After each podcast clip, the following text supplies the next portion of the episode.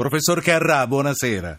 Buonasera. Sergio Carrà, mamma mia il telefono mi fa saltare le coronarie. Eh, Sergio Carrà è accademico dei Lincei, insegna chimica e fisica applicata al Politecnico di Milano. Perché la chiamo? Perché innanzitutto va premesso, se non altro piove e nevica, finalmente buona parte dell'inquinamento dell'aria viene lavato via, ma non per questo i problemi alla base del decalogo Eh, governativo corretto. dei giorni scorsi vengono meno. Non per questo dobbiamo disinteressarcene fino alla prossima crisi. E allora io vorrei spulciare passo dopo passo con lei questo decalogo Galletti, che eh, non ha il valore di legge, non ha la forza di legge, ma comunque è- sono indicazioni ben precise. Contano o non contano? Ognuno di noi ha dei dubbi. Abbassare il, riscolda- il riscaldamento, eh, professor Carrà, quali benefici e in quanto tempo può portare?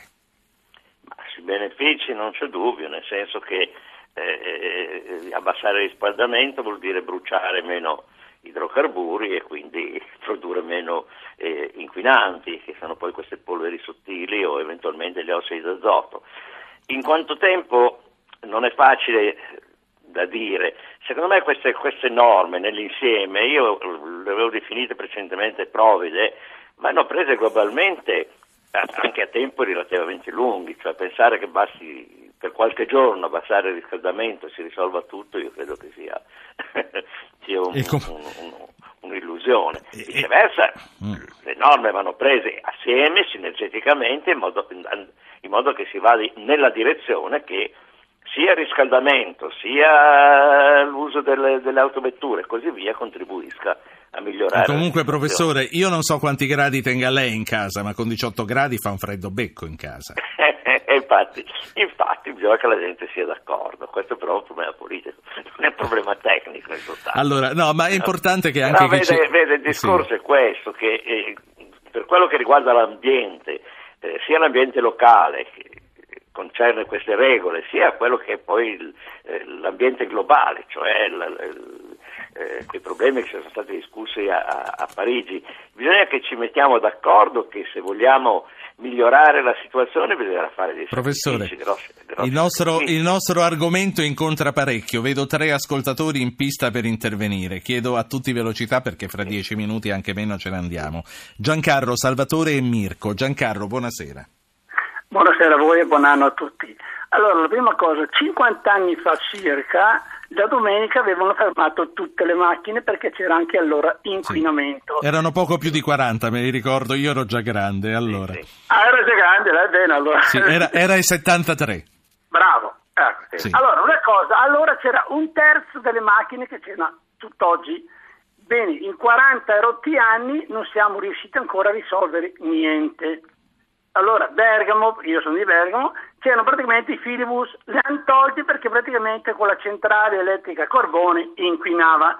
Ma io mi domando, ma è possibile che in 40 anni tutti questi grandi scienziati Sì. non siano d'accordo per formare delle centrali elettriche e produrre elettricità noi senza andare a pigliare carbone o Sì, probabilmente ancora prima degli scienziati ci sono i politici che si devono mettere d'accordo. Gra- grazie Giancarlo. Salvatore, Salvatore da Milano, buonasera. Sì, buonasera. Eh, io avrei, avrei una, a parte che io penso che in parte il problema dello smog possa risolvere, eh, non c'è la volontà, penso a parer mio, di lobby Sì. petrolifere. Allora, Eh, senza, senza tirar fuori i massimi sistemi, governasse No. lei che cosa farebbe? Allora, innanzitutto eh, per le aziende grandi eh, comunque io incentiverei dei, dei- dei bus aziendali che eh, spostano i dipendenti. Questo è il primo punto e lì parlo da una persona che ha 25 anni che lavora nel trasporto pubblico locale e conosce le, Sì, sì. soprattutto le specifiche di Milano, ma posso anche parlare per altre città da me visitate. Eh, inoltre, questo è il primo punto. Il secondo, eh, comunque, di, di creare eh, delle metropolitane che non eh, raggruppino solo le città, la città come mh, fino a tempi vecchi, ma comunque le città si sono espanse anche in periferia e il traffico è maggiormente Quindi di che coprano anche gli Interland. Grazie Salvatore. Mirko, Pesaro Urbino e poi torna il professor Carrà. Mirko, buonasera. Buonasera a tutti. Niente, io mi chiedevo solamente dove va a finire questo smog, queste sostanze inquinanti disciolte magicamente dalla pioggia? Questi erano i Bella domanda, grazie Mirko. Professor Carrà, eh, questo smog che non c'è più, eh, che è stato lavato via, dove va a finire? Ah beh, preoccupa più, una volta lavato viene disperso nel terreno e quindi, e quindi sparisce, in sostanza non è questo il problema, non è... Eh, eh, il problema è che venga lavato bene, perché quando le particelle arrivano a, a dimensioni molto piccole, cioè sfuggono, eh, è chiaro che eh, c'è anche il rischio che il, il, questo lavaggio, diciamo così, al quale diamo tanta importanza, non sia così efficace. Um, comunque, eh, potevo, Sì. potevo eh, tentare di rispondere alle, alle domande Certo. che sono state avanzate precedentemente. Insomma. Eh, c'è stato uno di- degli interlocutori precedenti che ha menzionato anni fa, va bene, è vero, insomma, anni fa c'erano meno macchine, però eh, direi c'era meno, meno coscienza di quello che poteva essere l'inquinamento dell'ambiente.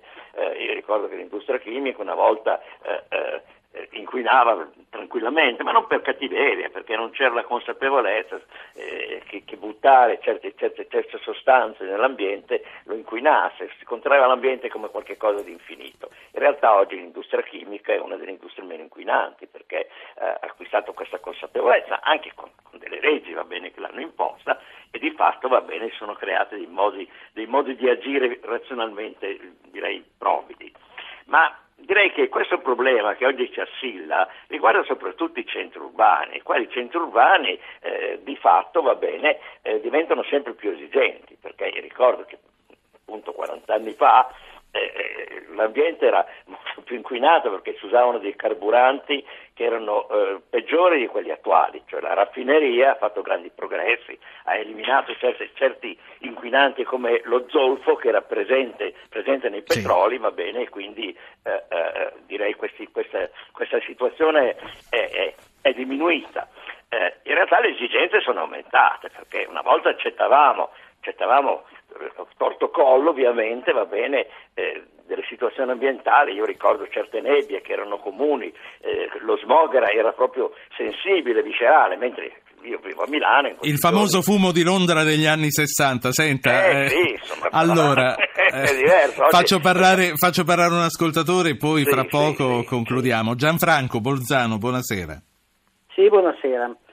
Ma eh, io volevo dire una cosa molto semplice, visto che il problema è nei grandi centri urbani, Sì. e visto che eh, ormai è abbastanza sodato che il, il blocco delle macchine non risolve poi tanto, perché è evidente che il guaio più grosso sono i riscaldamenti dei condomini.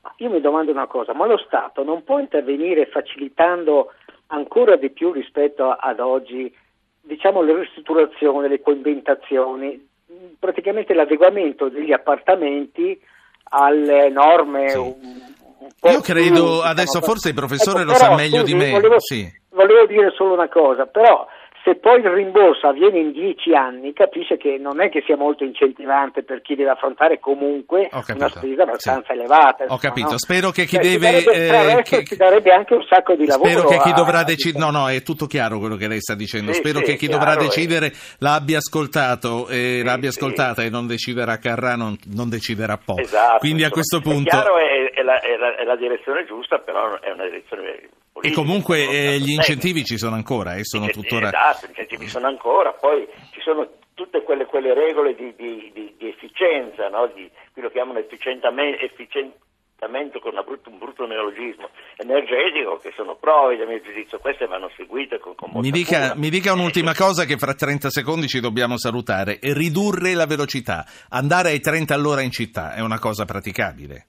Ma io no, questo non lo considero una cosa molto, molto azzeccata. Le nostre macchine sono fatte per andare a velocità eh, relativamente elevate, in sostanza. E senza parlare delle Ferrari, insomma. Vabbè, Ferrari lasciamole stare perché le Ferrari però ce ne sono poche, quindi direi che eh, eh, grossi rischi dal punto- da quel punto di vista ne corriamo, ma le macchine in generale. le Però lei dice una macchina che è stata progettata per andare a 100, a 80, a 50, se va a 30, insomma, eh, soffre e comunque Soffre la sporca. macchina e poi non è detto che, che, che inquini meno. La saluto.